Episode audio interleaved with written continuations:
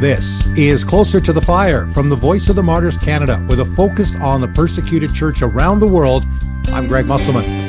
The Iranian government is among the most oppressive regimes in the world. The country has seen widespread protests, which have left many dead in recent months and broadcast all over the world. Those taking to the streets are confronting security forces who were angered after 20 year old Mahsa Amini died in the custody last September at the hands of Iran's morality police over the forced hijab rules. One has to wonder is this the beginning of the end for that authoritarian regime? Many are praying so, and time, of course, will tell. Meanwhile, it's illegal to leave Islam in Iran, and Christians face constant threat of imprisonment and being falsely charged with acting against national security. Known followers of Jesus are often imprisoned, evicted from their rented homes, and fired from their jobs. And those who leave Iran, especially Christians from Muslim backgrounds, their lives are often in danger until they find a safe country like Canada to settle. And joining me to talk about the many challenges facing the followers of Jesus in Iran is Afshin Javid of Cyrus Call Ministries, which is a ministry bringing the message of God's love through his son Jesus, preaching, and also practical things like food, clothing, and medicine to refugees from Iran and other nations. Afshin, great to see you. Thanks for joining me on Closer to the Fire from Cologne, Germany. Hey, Greg, it's awesome to be with you. It's wonderful to be with everyone else. Uh, thank you for having me. Know, I appreciate you as we're getting to know each other. We have some mutual friends, and perhaps we'll talk about that as we go along because you have a strong tie to Canada. You lived here for decades uh, before you moved to Germany, and uh, your story is is amazing. Uh, now, before we talk about uh, you know what's currently going on in your homeland, and uh, we have seen the desperate situation as well from Christian refugees, mostly from Muslim backgrounds in Turkey and other places.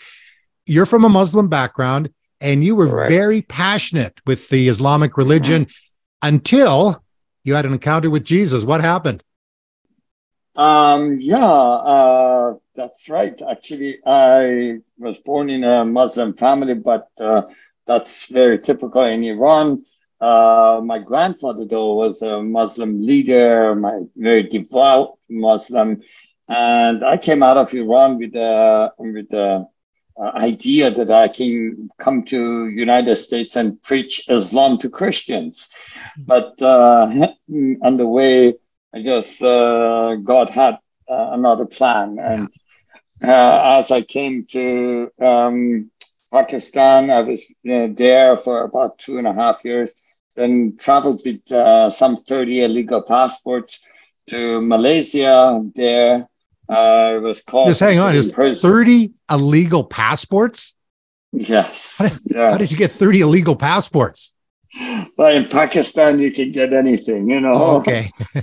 so, uh, yeah, it's just uh, sometimes it's easier to travel with one nationality passport in one country, and it's another nationality is much more lenient to another passport. So that's why you change passports. And so, um, yeah, but I got, uh, I got caught in Malaysia. I was in jail. Um, while I was in jail, I was praying my daily uh, prayers that uh, Muslims do five times a day. And uh, I had an encounter with the Lord Jesus Christ. And that obviously impacted your life at what point did your family and friends find out that you had made this decision to follow Jesus? Well, uh, actually, when I became a Christian, uh, uh, within that encounter, the, Jesus, the Lord Jesus told me, uh, I forgive you, and I can forgive everyone as easy as He has forgiven me. And so, uh, and He asked me who's going to tell them. And of course, I was very excited about meeting Jesus Christ. I said, I will go. And then he told me, okay, go, I'll be with you. So I ran from my cell to the prison mosque and I told all the Muslims in the mosque uh, that I had an encounter with Jesus Christ. Wow. And since I was one of the leaders and I was teaching them about the Quran, I thought they would follow me. Uh, it didn't go very well, obviously. You know, they tried to kill me. So, uh, but immediately my brother was in prison with me on the trip. Uh, I, he found out that I became a Christian, And of course, uh, when I was out of jail, the very first time I could get connected with my parents, I told them that I'm a Christian and everyone else that, that I met. So you make this decision to follow Jesus. Uh, you're now back in Iran. Is that what happened? Uh, or did you come to Canada uh, from somewhere else? Yeah, so I was in Malaysia and then uh, in Malaysian prison. I mean, while I was in prison, I started sharing the gospel. I started telling stories about Jesus Christ, and I had no idea if these uh, stories uh, are in the Bible or not. I just uh, had this knowledge from these things. So, anyways, I would tell them about this, and uh, other Muslims began to convert to wow. Christianity. And uh, Muslim guards and everyone else got upset with me. So the result became that uh, they called the Iranian embassy on us. And then I met the Iranian ambassador in Malaysia uh, of course, I was very, very excited. And uh, the very first thing I did uh, was to tell him about Jesus Christ. And it didn't go very well.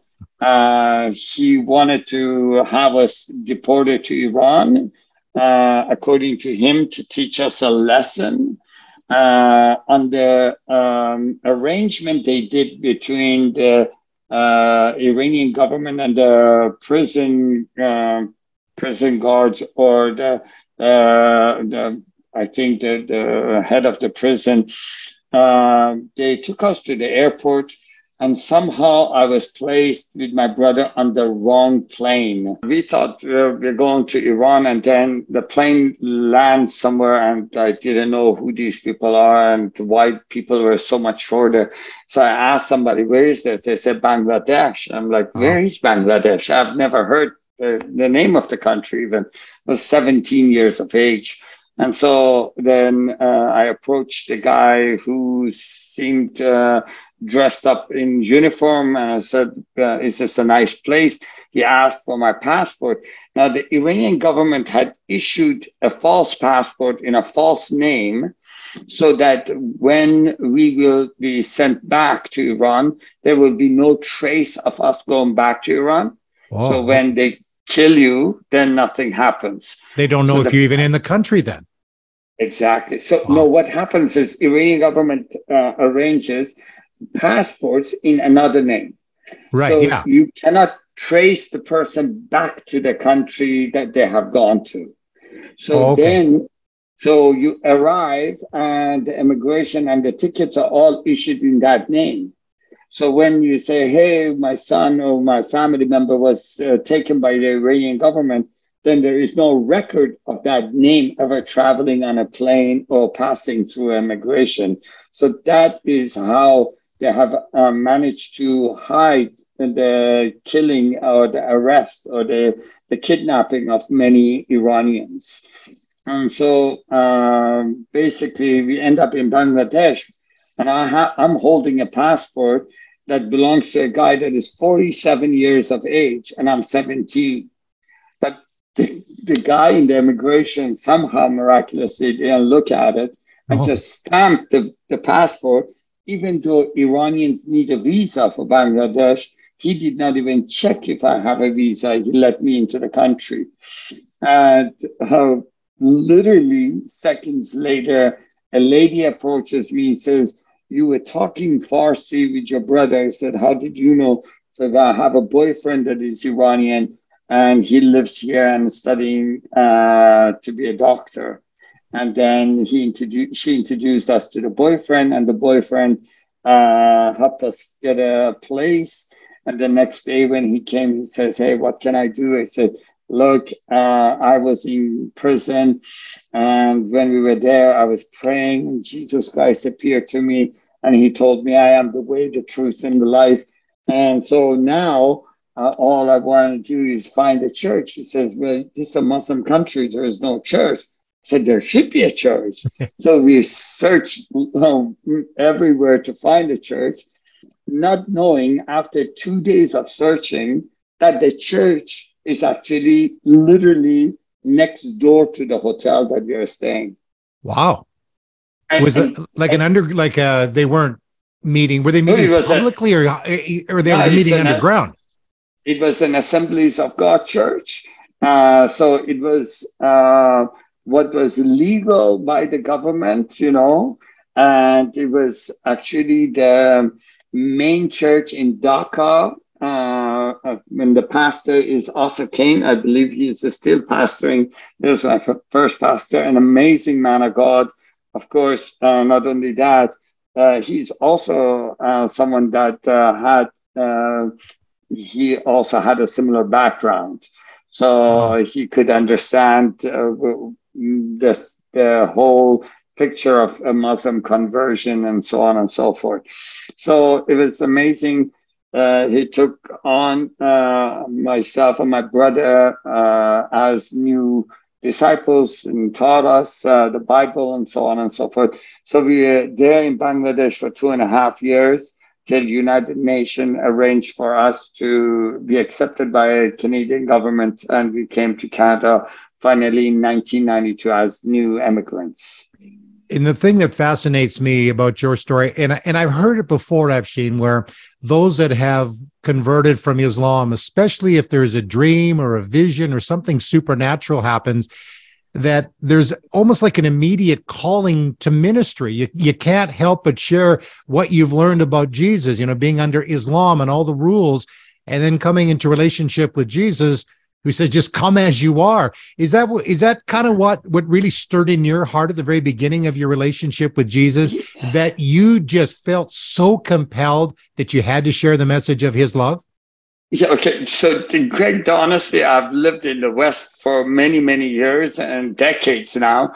Uh, but this is something that I don't understand how people that become Christian in the West would not want to share because uh, I mean, imagine uh, for me, the picture is like a candle that is not lit.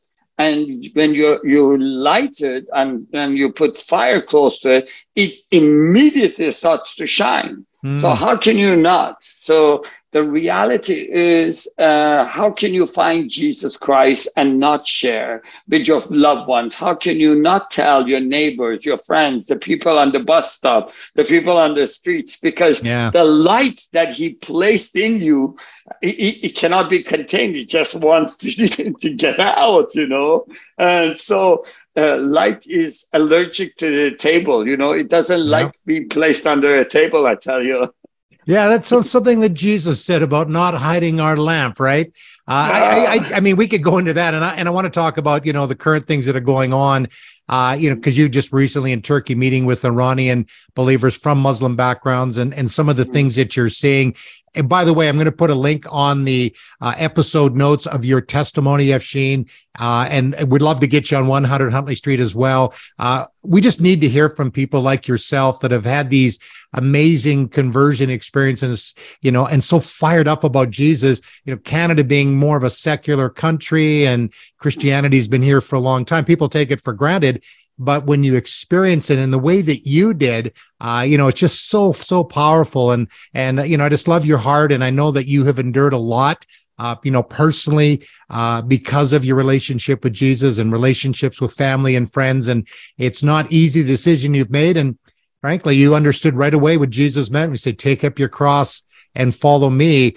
Myself when i came to christ many years ago 40 years ago uh, it wasn't that I had this dramatic conversion, but over time, I learned that there was a cost. And, you know, in Canada, we have it in small ways. It, of course, things are changing now. So, again, we're going to put a, a, link on the episode notes so people can hear more of your amazing testimony. You spent you know 30 years in Canada and now are living in Germany and, and still doing amazing things.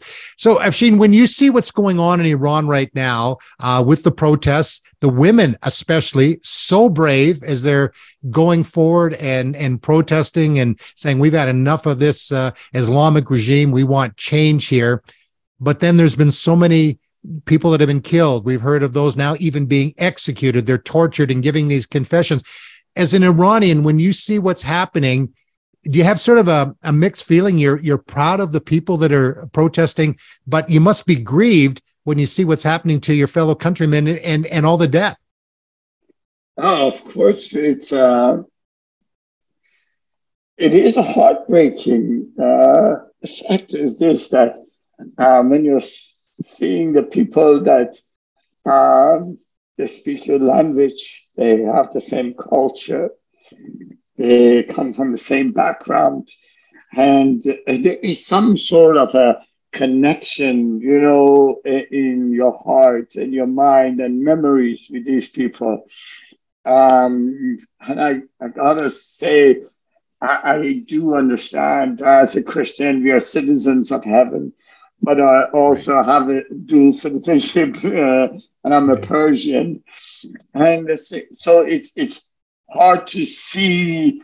Um, it's hard to see these people uh, suffering yeah. for the most basic human rights. Uh, hey, I want to know, I want to have the right to wear what I want to. I want to have the right to believe in what I want to. I want to have the right to speak the mother tongue that has been spoken for thousands of years. But I mean, uh, in Iran, you're not the, uh, the government is not only oppressive of the women with the covering, but also oppressive of the smaller tribal tribes that live within Iran, yeah. especially like the Kurdish and everyone else.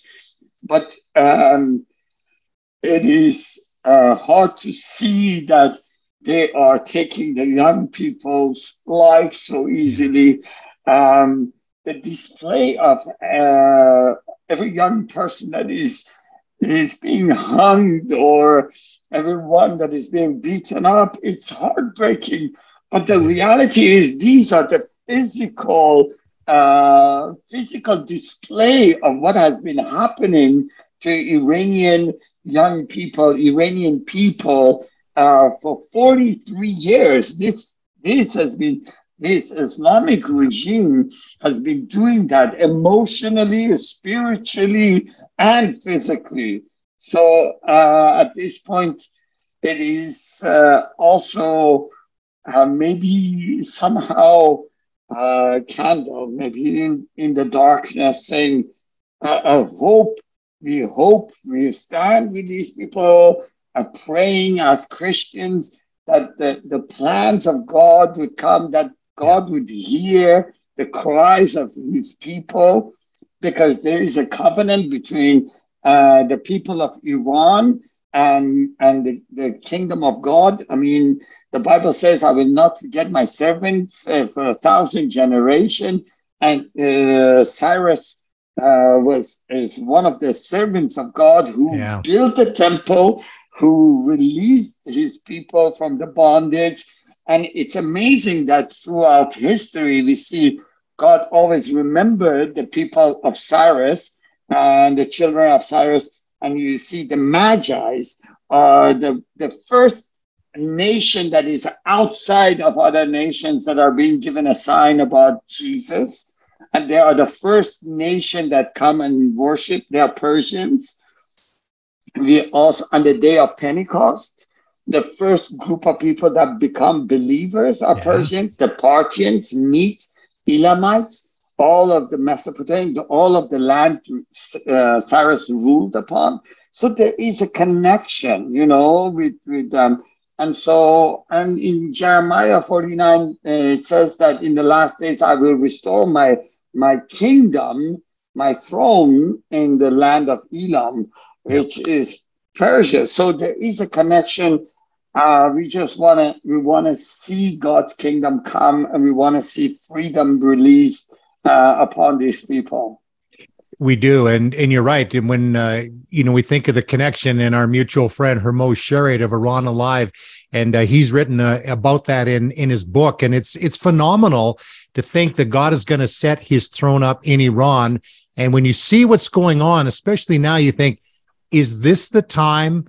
When things are going to change. You know, I mean, as I'm watching, and I know my wife and I were watching a, a documentary uh, about what's going on in Iran right now and the protests and how brutally the people are being, uh, you know, tortured and oppressed, and it's it's just absolutely horrendous.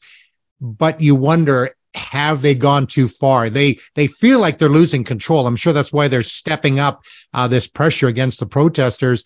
And there's always this tipping point. So we, you know, we pray that you know maybe this will be the beginning of the end, and because God's plan is going to be worked out, we know that's going to happen. Amen. And it would be Amen. wonderful if we'd see it in our lifetime. We don't know, but God is working. Uh, but in the meantime, uh, Afshin, the church in Iran is maybe the fastest growing church in the world. Um, why do you think that is happening?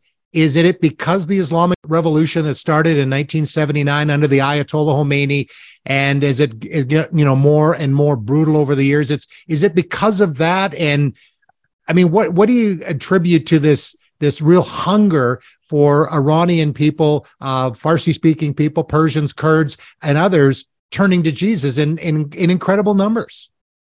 So uh, I, I do believe there are a couple of different events that are taking place.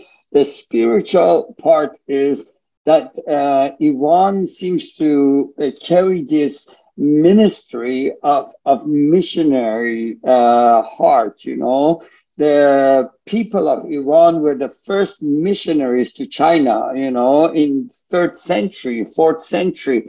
And the oldest uh, church that stands in China was built by the Iranians, you know. So they have wow. this calling of evangelism. But let's look at it geographically. Iran in the in the northwest uh, have got the Turks, uh, the Azeri people who mm-hmm. are able to speak Turkish, so we can share the gospel with the with the Turkish people and the Azerbaijan people. We have the Kurds that can speak the, the, bring the gospel to all of Kurdistan, you know, in Iraq, Syria, yeah. in Turkey. And we have got the Arabs in the south that can bring the, the gospel to all the Arabic speaking lands. In the east, we have got the Baluch, and uh, the Baluch uh, speak, many of them speak Urdu and uh, Pashtun, so they can bring the gospel to Afghanistan and Pakistan in the north, a lot of them speak Russian. So if this nation aligns with the gospel and the, message of end times, then they are natural carriers, uh, missionaries, and evangelists to many nations around. So that's one. But uh, I also believe on the uh, the spiritual part that it seems like that the Iranians, I mean, when Ayatollah Khomeini, there, there, there is something about the Prince of Persia that is written, you know. I remember that from so, the Bible, Book of Daniel. Exactly. So it seems like to be a, a portal, a key place. And so when Iran in 1979 takes this role of Islamic Republic, the first government established in the Middle East as Islamic Republic, and then it suddenly inspires Afghanistan. It inspires all the Arab other Arab nations into an extreme Islamic movement. You know, so uh, so it just seems like it has finished its cycle, and now uh, I believe I felt the Lord saying to me, I have heard the cries of the people of Iran after 43 years, the same way I heard the cries of Israel after 430 years. But it's accelerated times, right? Yes. Yeah. Yes. And I felt that the Lord saying that uh, the same way I sent Moses to uh, bring my people out of the bondage, the message has gone to the people of Iran to release and the, for the government to release my people. But the same way the heart of uh, Pharaoh was hardened, the heart of the government has been hardened. But the hand of the Lord is upon this, and there will be a change. And I am believing, and I believe the church of Christ needs worldwide to stand in prayer, yeah. not for a change of government, but for the release of the spirit of revelation upon the nation of Iran. Because, uh, Greg, for me, I am afraid of an Iranian uh, people that would go through a revolution and get rid of the government and they'd be filled with anger and hatred and mm. filled with revenge and would want to do the same thing that the people did in Afghanistan and Iraq after the change of government, wanting to kill others. Mm-hmm. We need to have the killing to stop. We need to have the spirit of, of forgiveness to be released. We need to see the love of God to come down. And that can only happen if we, as Christians, pray for the release of the yeah. spirit of revelation of Christ upon the nation.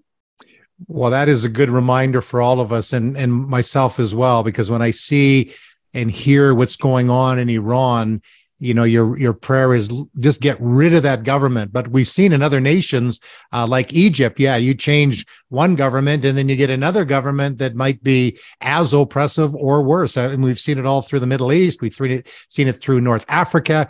So i think you're right. It needs to be the spirit of revelation.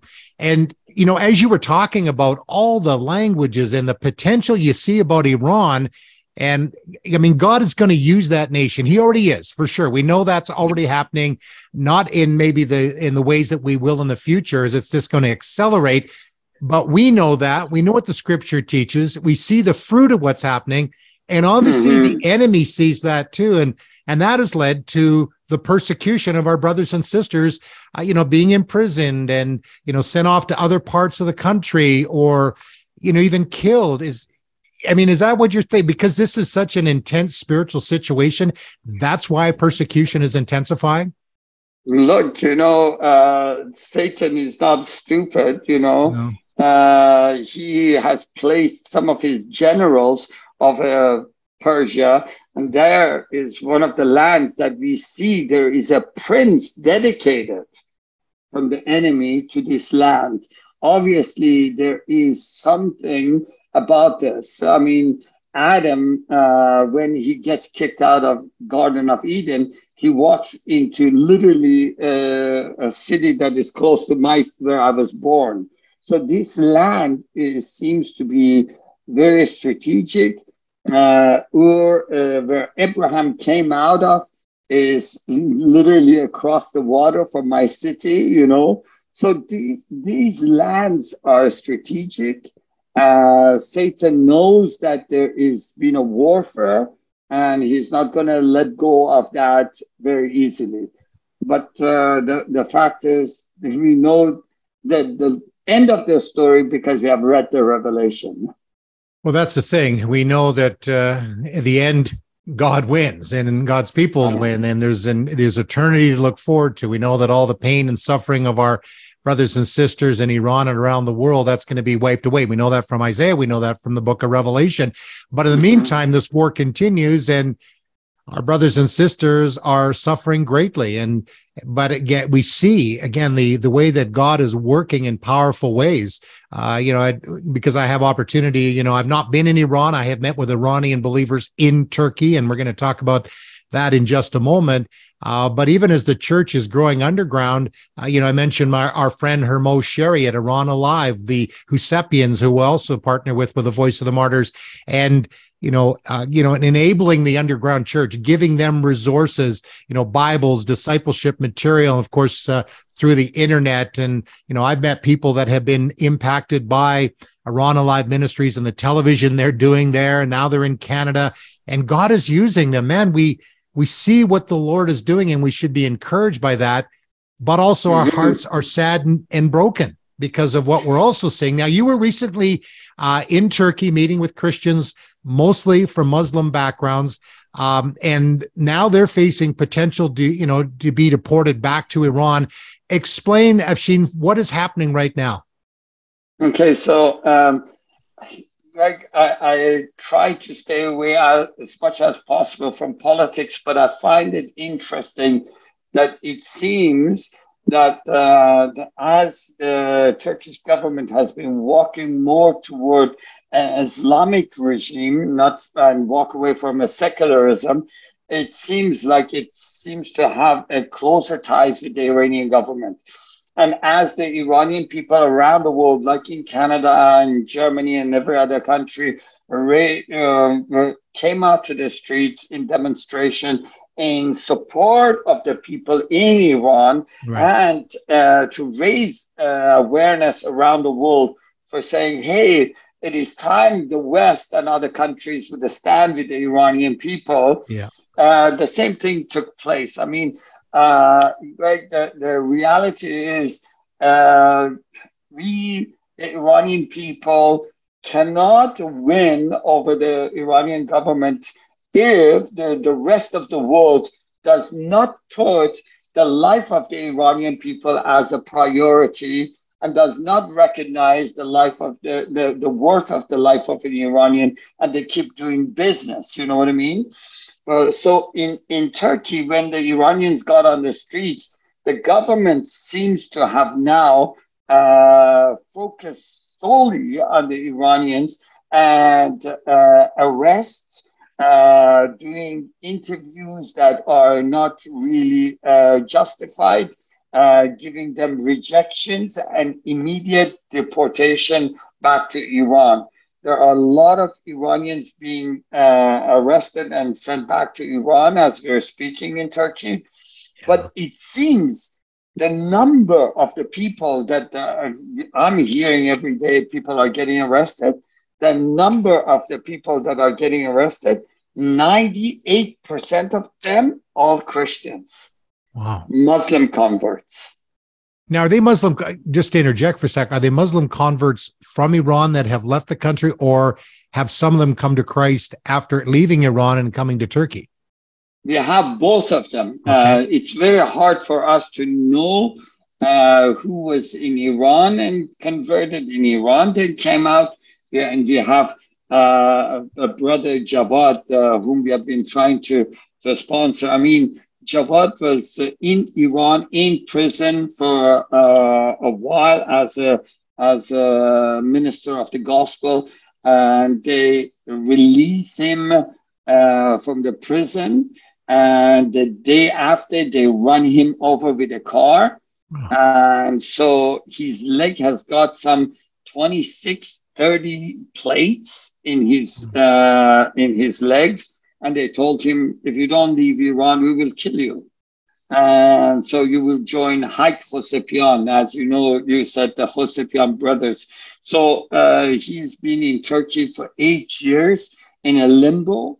Uh, he has got letters. He has got, I mean, he limps. You, you can see all the torture signs uh, when he was in prison and everything, the, the ways. I mean, but they, they won't interview him they won't do these things, and they have just left him in a limbo for eight years. Hmm. And, and the guy is just literally suffering with no financial help, nothing, nothing, nothing. So the, it's, it's and the, the story of Javad is multiplied 100,000 more. You know, it just, we literally every single day we are having so many people that uh, two of our church leaders in Trabzon. They were literally in one day they were told to come uh, to police station and they uh, immediately arrested. And now they are in the camp close to the border of Iran uh, facing deportation.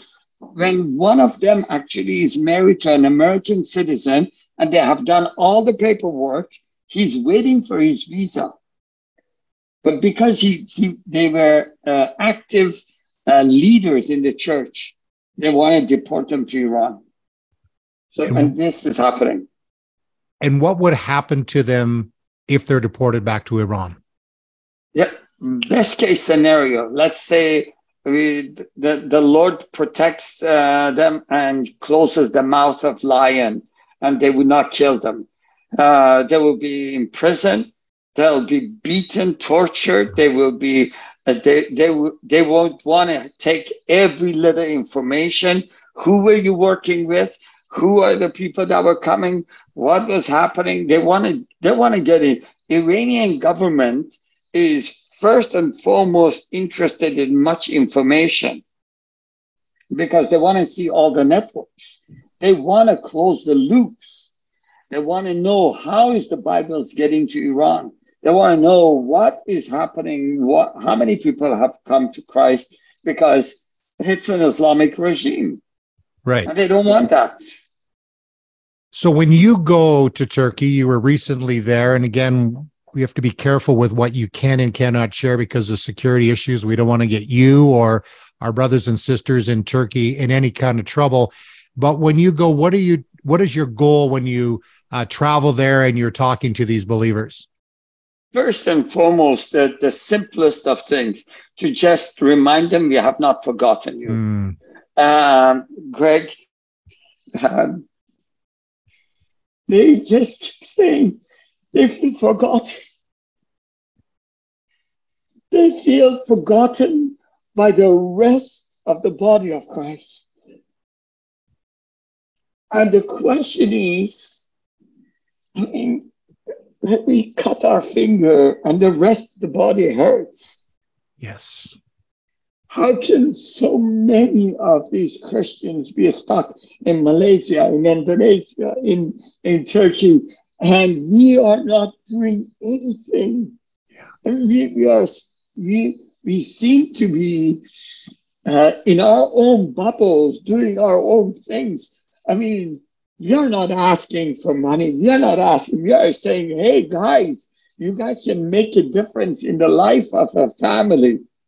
And, and these guys are not going to be without problems because imagine uh, most of these guys, when they come to Canada, they will have post traumatic syndrome, you know, oh, because oh, yeah. they have been traumatized for eight, ten years. They've been eight, ten years nonstop in survival mode.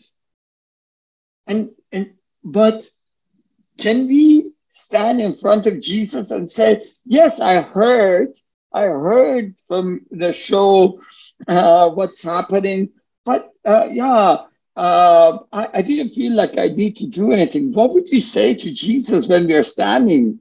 When we say, Hey, I saw the naked, I saw the hungry, I saw the thirsty, I saw the persecutor, and I did not do anything. And that's my question. So yes. we go there and we tell them, You have not been forgotten. Yeah. And they say, What can we do? We have been stuck here. Uh, uh, our landlords are kicking us out. They are raising the rent as soon as we know that we are Christians. We don't have work. We, if we have work, we go to work. Many of them work illegally. And when they work illegally, the boss finds out they're Christian, they don't pay them. They kick them out without paying them. And there's nothing they can do. They have no recourse at that point. They cannot do anything. They cannot do anything. So they say, this is our financial, this is, but United Nation has literally shut its doors. And, and in United Nation, I don't understand this. United Nation has decided to allow the local police in Turkey the Muslim local police department to do the interview and see if a person that is a Muslim convert deserves protection from United Nations. When the Muslims have the theology that anybody that leaves Islam deserves only death, not protection. Ah, oh, no. And their blood is holy. So how, I, am completely dumbfounded. I don't know what to do. So we, yeah. yes, we bring food. Yes, we bring uh, clothing. We, we, we try to do, but the need is way more than what we have been able to provide. Right. The hope has been the greatest thing we have done. The message of the gospel, being persecuted for the sake of Christ, has been a source of a strength for them to endure. Yeah, it's it's so hard, and and I mean, I've been involved in you know somewhat in the church sponsorship of Christians, persecuted Christians, primarily coming from Pakistan, from Iran. Uh, your good friend, my good friend, uh, Pastor Thomas Campbell of Zion Apostolic Church in Winnipeg. In fact, when I was there last fall, there was a fa- two families actually had just come from Iran and I was speaking that Sunday in the church. I met them at the airport. It was we just knew it was a God thing, and then be able to welcome them in. And I had some friends that were visiting uh, from Northern Ontario, and they're now getting involved in sponsoring a family uh, from Iran as well. But that is just so, in in terms of numbers. Yes, for every family that gets brought to Canada, they can settle in, they can have freedom, but it's just so few in number. Uh, but that yeah. doesn't negate that we shouldn't do something. Uh, so, actually, what can uh, Christians in Canada do to help our brothers and sisters in the country of Iran and also those that have left the country and they are in places like Turkey? So the people of Iran, you know, that what we can do literally for every Iranian that helps is this. How is it that we put a, a, we put an embargo on, on the Russian government and we seize the money of all the people connected to the, the Russian government. How come such a thing has not taken place uh, for the Iran? It's, it's, a good question. Really strange. It's really strange. You really want to do something by putting more sanction on the government, not selling them, I don't know, medicine that's not going to hurt the government. They don't even go to the doctors in Iran. They'll be in the best planes and they'll be in best countries getting treatments, you know? Right, yeah. So that's not going to make a difference. Yeah, you know, making energy costs and all these things, that's not going to. What really hurts is this. These government people in any government, they are they're just putting the money in their accounts. And the money in Iran is not going to matter because they know sooner or later they have to leave. Their money, their children are in Canada, United States, European countries, and not one of the accounts of these people have been seized. How come?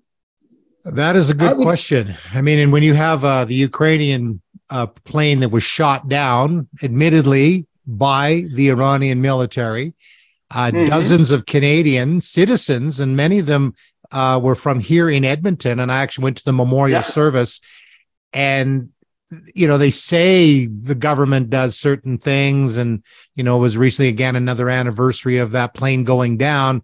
But when it comes to it, they just don't act. And and there's a part of us goes, well, I'm not going to rely on the government, but we still have governments. We still pray for our governments, and we can still yeah. pressure our governments to do something. And I know this m- mostly is a spiritual thing, and we're going to pray in a moment, but uh, you know, we we can call our members of parliament. We have that right. We're still yes. a democracy in Canada, right? Yes, yes. I, uh, I tell you what, uh, governments may not want to listen to people, but when it matters, the when the votes, when it comes to numbers, yeah. yeah. if they the Christians, if we go to our neighbors they may not believe in Jesus, but if we tell them, hey, guys, we're using a petition to force our MPs and members of parliament, MLAs, you know, to vote to seize the money of the children and the leaders of Iranian government that are in Canada or in United States. We want to seize that money and we want to see how we can use that money to help yeah. the persecuted people, the people that are affected, the families of those people. I tell you what, every Christian and non-Christians would sign that petition. Everyone would sign that because it's yeah. something good. And and number yeah. two, the prayer for the government works, but uh, also as you, as Christians, if we start praying for the people of Iran yeah. for wisdom to know how and what to do, because uh, we don't want them to just do reaction, but we want them to have a heavenly plan to do something. So we want to support them with the angels and protect the children and the families, you know. That is one thing we can do for the people in Iran. The, uh, but there are people that will, in this situation, come out of Iran, and there are people that are outside of Iran we can talk to the government yeah. because the government of Canada is taking some 450,000 people this year, almost mm-hmm. 450,000 people. How can you not give 100,000 to the, the Persian people? The ones that have been waiting seven, eight years to be legally brought into a safe country. Why can't you do that? Why can't we talk to the government? I mean, if the government of Canada was here to give Cyrus call 10,000 people, we don't 10,000 people per year, we can make a huge dent. Yes. And we will we we don't want finances from them. We don't want finances. We don't want anything. We just want the numbers. If we can get them to say, hey, we will give you 10,000 uh, 10,000 uh, visas per year, we can bring people, we will finance them, we will bring them there. I know that the other refugees will stand together, other churches will stand with this program. We can start from the very the, the very uh, leaders that their lives are in danger, the families that are their lives in danger. First, bring them out of that danger zone. So we we just literally need the governments to process this because it seems like with the with the Syrian war, with the uh, people, uh, problem with the Taliban, with the problems with with uh, Ukraine now the mm. people uh, of Iran and Afghanistan have been completely forgotten. Yes. And they have been literally in the back burner for many, many years. Yeah, that's and it's sad because I mean, we care about what's going on in Ukraine. We care about what's happening in Afghanistan. In fact, I met a Muslim family at a church I was preaching at recently here in Edmonton. Uh, they're they're coming to the church because there's a food bank and they're hearing yeah. the gospel. And and I had mentioned Afghanistan and Iran while I was speaking, and uh, had a nice conversation with them. And these are professional people as well. And we know that Iranians have really helped, uh, you know, this country of Canada. Uh, some of the smartest people. Uh, you know that I have met. Uh, there are a lot of smart people in mm-hmm. Canada, but many of them have yeah. come from Iran.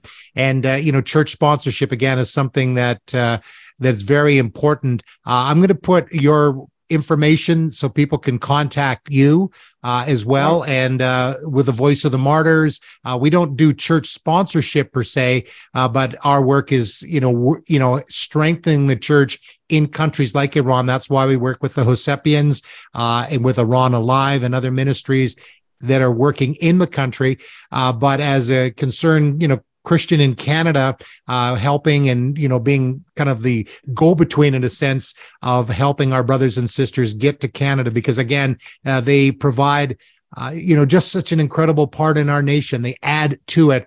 Um, Afshin, before we go, we talked about it already. The most important thing that we can do is pray. Can you lead us in prayer, brother? I would love to. I would love to. Father God, you you love the world so much. You gave your only son. Maybe that was more than just that moment of history to make a path for salvation. Maybe that was a display of what we need to do that is setting a standard of how far we need to go to see the salvation of someone in need, someone in bondage. There was nothing you were not willing to do to see a soul saved, a lost sheep found. And today, Father, I pray that there will be hearts all over that they will hear this message and their heart will be moved by your Holy Spirit, yes. not by manipulation, not by anything, but by inspiration of your Holy Spirit. And they would say, We want to get involved. We want to do something. We want to raise awareness. We want to come and see these refugees. We want to go to Turkey and, uh, and Indonesia and Malaysia and other countries we want to see these families. We want to hug them. We want to tell them we're praying for them. We want to just do whatever we can do. Maybe buy buy a bag of clothes or bring uh, bring some food for them or something. But also, we want to see what we can do to to find us a place for these people that they can finally call that place home. Yes, Lord. We want to have something to do with that. We want to partner with your Holy Spirit. We want to partner with your Father so that the day of the Lord, that we are standing in front of Jesus, the Lord Jesus would say, Hey, you did not stand by as you saw the naked, you saw the hungry, you saw the thirsty, you saw the people without refuge, you saw the people in prison. You did something. Mm-hmm. You showed my love. You were my arms, you were my heart, you were my tongue, and you spoke life in darkness, and you brought hope in the moment of hopelessness. Father, please allow us this year, this is the beginning of the year, allow us in 2023 a greater, uh, greater effect, Father, so uh, that we can just partner with you. Yes, Lord. Please do not pass us by, Daddy. Yes. We want to partner with you in this ministry. We want to do something that changes the life of people for many generations. Lord, we just want to release a, a, blessing upon the people, the, pros, the persecuted church. Mm-hmm. Today we spoke about Iran and Afghanistan, Father, the Persians. But Father, many of our brothers, Arabic background brothers, uh, other Kurdish background brothers, there are other brothers and sisters that are from Muslim uh, background, Father. We pray uh, a protection over them, Father. We pray your spirit to come and comfort them. And we pray that your heavenly angels would come and create a path to safety for them, Father. Father, we want to bless them. We want to bless them, Father. We thank you, Daddy, for the salvation that we had. For if you had not revealed yourself to us, today we would not be here and we would not have seen the truth about you, and we could not have partnered with you. So we want to thank you for the salvation and the gift you gave us. We bless you, Lord. We want to live a life that brings glory to you. Yes. In Jesus' mighty name. Amen. Amen.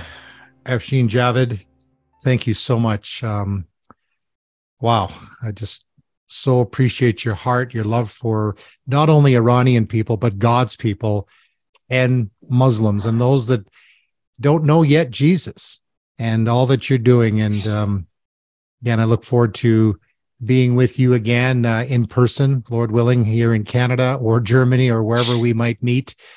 And, uh, yeah, and and we're going to continue to pray.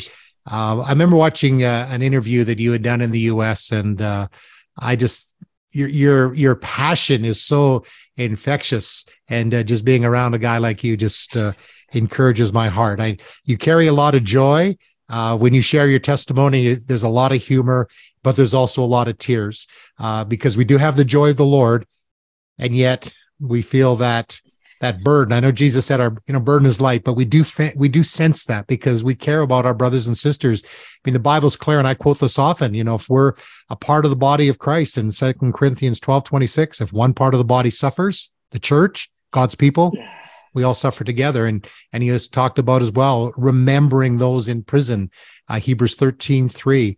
Uh, that it's not just sort of well i'll remember them when i get around to it no this is this is to be active and then in yeah. a part of that, yes, we we pray and we did that and we'll continue to do that. But as the Holy Spirit moves on our heart, what can we do in a practical way? And you know, as you're listening and as you're watching, one thing I just want to make sure you don't get overwhelmed by the needs, but you can help one family, you can help one person, uh, and that's yeah. that's just the way it is. There are hundreds of millions, billions of Christians around the world, but if we're all doing our part, uh, then God is glorified because it's not about me. It's not about Afshin. It's not about any of us. It's about Jesus. So I so appreciate you, brother. And uh, we're going to look Thank forward you. to having an update and what is going on there. And as you're listening or watching, if I could ask you to do me a favor, uh, can you rate this podcast or even write a review? And that way people will hear about it. And really the important part is, is that people are praying and people are helping. Uh, Afshin, you're also an author. You've written a book called As Easy as Drinking Water a Muslim forgiven. Uh, is that still available? Yes, actually, uh, we were talking. Uh, we had some issues with my, my website, and I think they want to put it back up. But they, they told me that I can, uh, yeah, if they send me an email, and uh, you have my email. If they send me an email, we can provide that book. Uh, it's in now translated in a couple of different languages, you know. Yep. So we would love to uh, to send a copy for you guys, and of course, that would be an amazing support for us to keep on doing what we are doing here. So that that would be lovely. Okay, we'll put your again your contact information uh, on the uh, show notes or the episode notes of Closer to the Fire. Again, brother, thank you. God bless you. Thank you for having me. May the Lord bless you and everything you do, and uh, everyone, and all the brothers and sisters in Canada. Blessings from Germany. Ah, well, blessings back to you, brother. And uh, again, we will be keeping in touch. And remember, the closer you are to Jesus, the closer you are to the fire.